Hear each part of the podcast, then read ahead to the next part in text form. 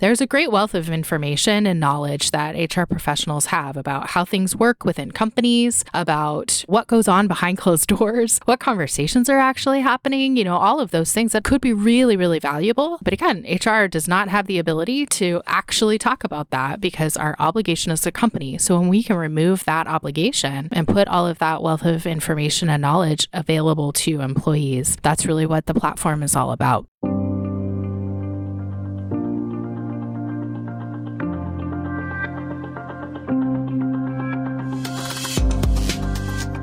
Hey, everybody, I'm Laurie Ruettimann. Welcome to Punk Rock HR.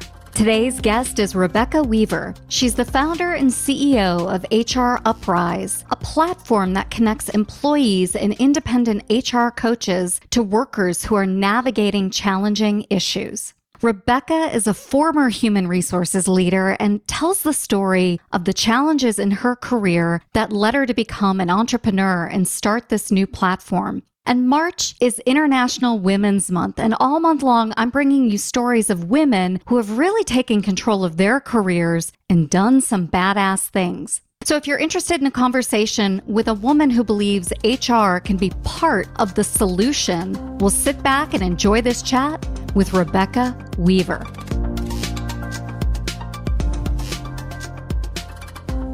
Hey, Rebecca, welcome to the podcast. Thanks so much. It's super great to have you here. Listen, before we get started, everybody has an origin story, why they do what they do. Why don't you tell us what your origin story is? So, I worked for about 20 years in HR for big companies and honestly never imagined I would find myself in HR, as many HR people I know. But I worked for about 20 years in both big companies and small companies, really well established and then really experimental. And in the wake of Me Too, all these conversations are happening. And I was looking back at both my own personal experiences, really understanding those in a completely new way and with new language to describe what had actually happened. But I was also looking back as an HR professional and had this sort of reckoning internally saying, how many ways have I been a part of creating the environment that has allowed this to happen for other people. Of course, never intentionally, but as we well know, intentions really only get you so far. And I just didn't see enough of that conversation happening within HR. And so I launched an Instagram account with the help of some creatives from the agency I was working with at the time and called it HR Uprise because I was calling for an uprise within HR. So you create this Instagram account and for all intents and purposes it's pretty successful. Like people are commenting, they're relating with the content, they're telling their stories. I found that when I looked at that Instagram account, there was also a lot of performative HR people who were really offended at what was going on, but didn't examine their own complicity enough. And it kind of drove me crazy. Like, I was glad that they woke up to the problem, but I'm like, dude, lady, whoever you are, you're part of this, right? So tell me how you felt when you started to see the traction that was gained by HR Uprise. I think the conversation itself was one I wanted to see. You know, I wanted to see more of that conversation, but I will say, even a couple years later now, it's still something I don't see enough that real internal deep reflection happening within HR. And what I see happening was a whole lot of people saying, "Oh yeah, absolutely. Those people are really bad, right? But not me. I have really great relationships. I work really hard. Oh, it's an old way of looking at things to say that HR works for the company." And so, yeah, it's really frustrating because I think this is something we still don't have enough conversation about within HR about how much have we been complicit and how truly honest are we with people when we sit in an investigation, for example, within the company. And our job in that investigation is to protect the company from the victim of harassment. Again, those are the things that I just don't see enough conversation about. So you did this Instagram account, but you didn't stop there because you're curious. You're a builder. You're someone who's on your own journey to find some justice in this world. So tell us about what happened after the Instagram account took hold. It's taken a couple of iterations. What we're building now is a platform, call it an online marketplace that has two sides. On one side are individual employees or contractors, even freelancers. And on the other side are coaches who have an HR related background. And the idea is to remove that obligation to the company from the equation. There's a great wealth of information and knowledge that HR professionals have about how things work within companies, about what goes on behind closed doors, what conversations are actually happening, you know, all of those things that could be really, really valuable. But again, HR does not have the ability to actually talk about that because our obligation is a company. So when we can remove that obligation and put all of that wealth of information and knowledge available to employees, that's really what the platform is all about. So you've got this cool journey from, uh, you know, Instagram account to app to product to platform. But along the way, you've had some ups and downs personally and professionally. So talk a little bit about that the company I had worked for before, I spoke up about the double standard that existed for women. And maybe as an HR professional, it took me a little longer than it should have to identify this really, really clear pattern. But once it was very clear to me, I spoke up. I was the head of HR for this organization and sat down with leadership and I said, look, you know, these are all the ways that this is not a great place for women to work. Not only did absolutely nothing happen with what I reported, but I became the target. And then it really culminated. I, you know, they started pulling me out of important decisions and taking things that were supposed to be from me and giving them to someone else. And all of a sudden, my time was being scrutinized. About eight days after I shared with the CEO that I was pregnant with our second child, he told me I was going to be on the layoff list for this layoff that he was supposedly planning. So I ended up quitting from that organization, partly because whatever layoff, you know, they were concocting at the time, I didn't want anybody to think I had anything to do with it. And I questioned, obviously, the legality of, of all of it. And again, I just worked too hard for my reputation and I just decided it was easier to walk away. For a long time, I looked at that as how I had failed my family because I knew the rules. I knew how it usually worked. And usually in this kind of situation, somebody would go and negotiate a severance package rather than quitting. And I just couldn't make that happen. You're right. A lot of executives would say what they have to say. They would express their feelings about a company and then they would say, pay up. You said you didn't want to be associated with the layoff, but also I think you probably couldn't even talk about your experience then if you took a severance package. Honestly, where I was at the time, I was the primary breadwinner for our family. We had savings, thankfully, that we were able to live off of for a while. But had they offered any real amount of money, I very likely would have taken it. And now when I look back, I'm so glad that I didn't. I'm so glad that it worked out that way because I would not have the ability to tell the story story, uh, just as I did with you. So that is, I think, the number one reason why somebody would not take a severance package is that you typically will sign away your rights to even tell your own story. But I should also say, because I have heard from so many women, that if you decide to take that severance package, that is also a perfectly legitimate option. And sometimes that is the best thing for your family. So, no judgment on either direction and how that goes. But again, this is a perfect example of where I really want people to have full information so they can make a fully informed choice.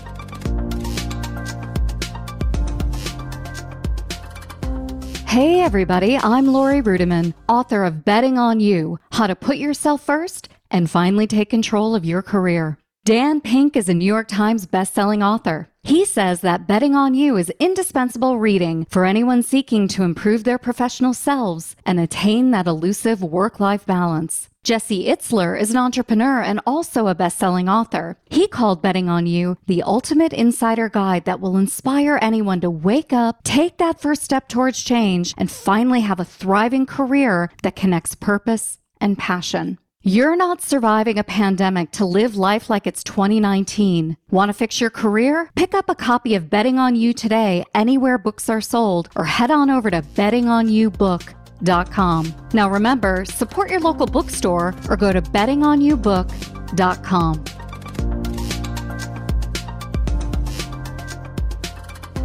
So you've spoken out about the Me Too movement. You put yourself out there. It doesn't work out for you. And then you also go through a health battle through this as well. So talk about that. So I left my full-time job. I was doing both jobs, HR Uprise and my day job, and I left about July of 2019 and was focusing on HR Uprise full time. And then in January of 2020, I was diagnosed with breast cancer. And my husband happens to be an emergency room physician who works at the hospital where the first COVID patient was treated, at least that we knew of at the time. And so the pandemic hit very, very early here where we live. And so, yes, I went through chemotherapy, a couple of surgeries, and radiation all during the pandemic. Well, my God, you don't do anything half assed, do you? That's for sure.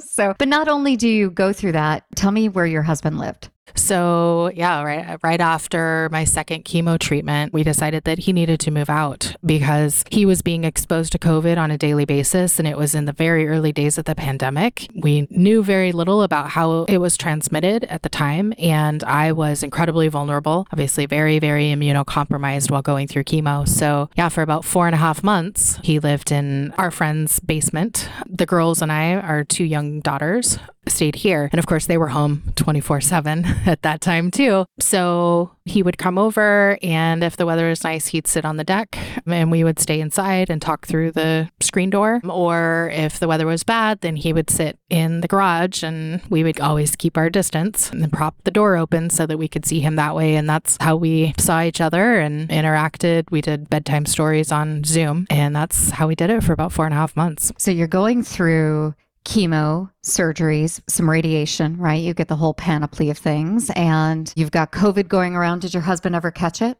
No, he did not. And he's now, I'm happy to say, fully vaccinated. So, no, he did not. So, the thing that just amazes me about kick ass women in and around the world of HR is not only are you going through that, you're a full time mom, you've got your girls at home, but you're still dreaming about your side hustle that is HR Uprise. You're like, you know what? I know, I know this could be something. I know it can be a two sided marketplace where people can get HR advice at a reasonable rate, they can get some good coaching. It's not legal advice it's HR advice. So I love that you had this thing that you were focusing on during your illness, your battle. Was it in the back of your mind? Where was this in this journey?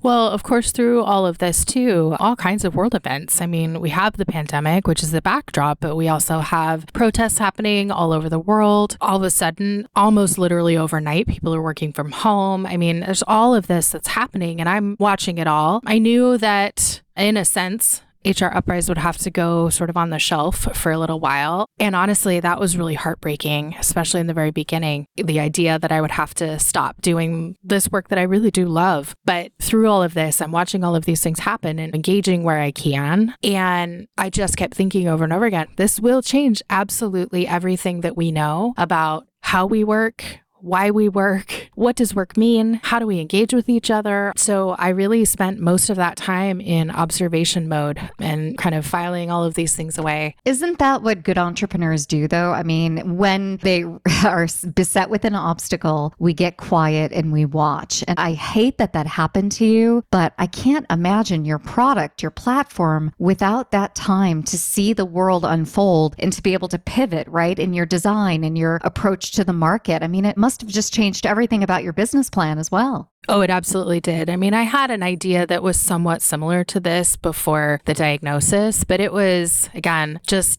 different enough that it was never going to have the same impact that this platform is going to have. So, yes, absolutely. I think it's it's always observing absolutely no experience is ever wasted as Oprah says. I absolutely think that's true. I actually started to worry for a little while as I was heading into radiation. It's the last big part of treatment for me, and I was a little nervous about it and I started to think I don't feel the fire and it was worrying me. I talked to my therapist about it. And the first couple days of radiation had such an impact on me. I felt as a patient totally dehumanized in that whole process. It had such an impact on me that almost immediately that fire was lit again. And it started the ball rolling, and then things started to fall into place. And I just knew this is it. Here we are essentially what had happened was I was laying there on the table and the whole team was just a hive of activity around me. And again, none of them were rude or anything like that. They were just like the model of efficiency to a fault. And I was laying on the table feeling pretty emotional and nobody noticed, like not one person. And then they're starting to mark me up with these markers and it just all feels very dehumanizing to me. And then we get done, they're like, okay, we'll see you tomorrow. And it was just that I realized I was just a part of them getting through their day. And again, it was that how many times have I been a part of that as an HR professional in the workplace? For things that feel no less dehumanizing to people. How many times have I been that? Again, the model of efficiency, I see this all the time. Let's go, let's move, let's move. And it really was that. Well, as you start to think about where HR Uprise is headed, so you've created this marketplace and you're bringing it to the market where people could solicit advice, get coaching. You also are creating a marketplace for these HR coaches to come together and to earn a little extra money. Talk about the plans for launch and what it looks like, you know, version one, when it drops to the public and when that's going to be. So, Right now, we are testing with our coaches. We're testing out the tech and working out kind of the final bugs for the MVP, a minimum viable product. And we hope to launch and have it available for clients in the next one to two months. I'm learning that software development timelines are aspirational at best. Yeah, yeah, um, and also expensive. yes, but that is the goal is to have that in the next couple of months have that available for everybody to find their perfect coach. If you happen to be LGBTQ plus and are looking for a coach who also is, we want you to find that coach. If you're looking for a coach who's from marginalized background, then you can find that person too. Find the person with the perfect experience as well to help you negotiate whatever it is you're struggling with in the workplace.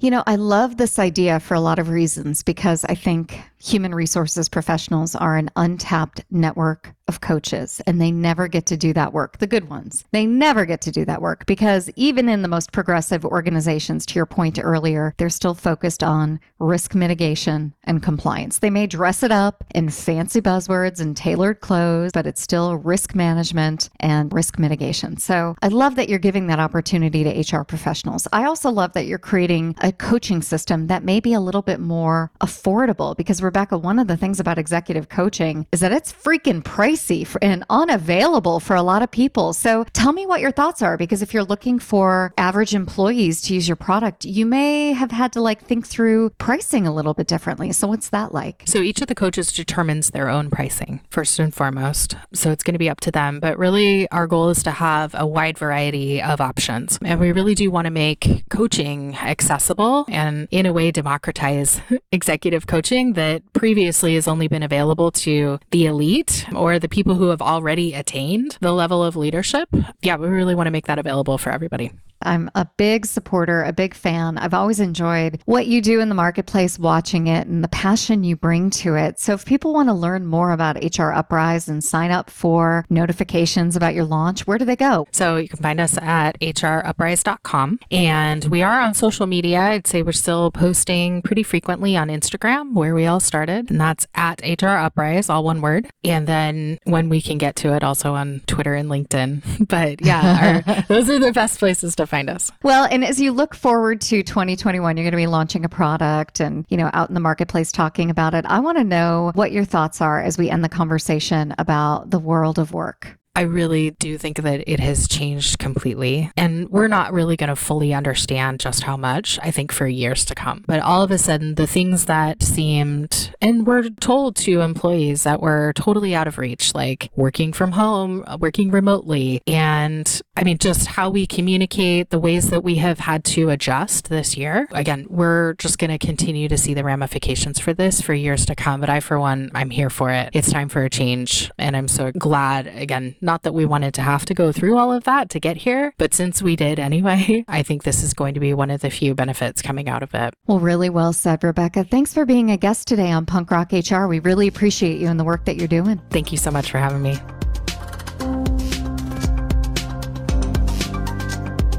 Hey, everybody. I hope you enjoyed the show today. For more information, including show notes and links, you can head on over to punkrockhr.com. And if you like what you heard today, head on over to iTunes, Stitcher, Spotify, or wherever you get your podcasts and leave a five star review. Now, that's all for today, and I hope you enjoyed it. We'll see you next time on Punk Rock HR.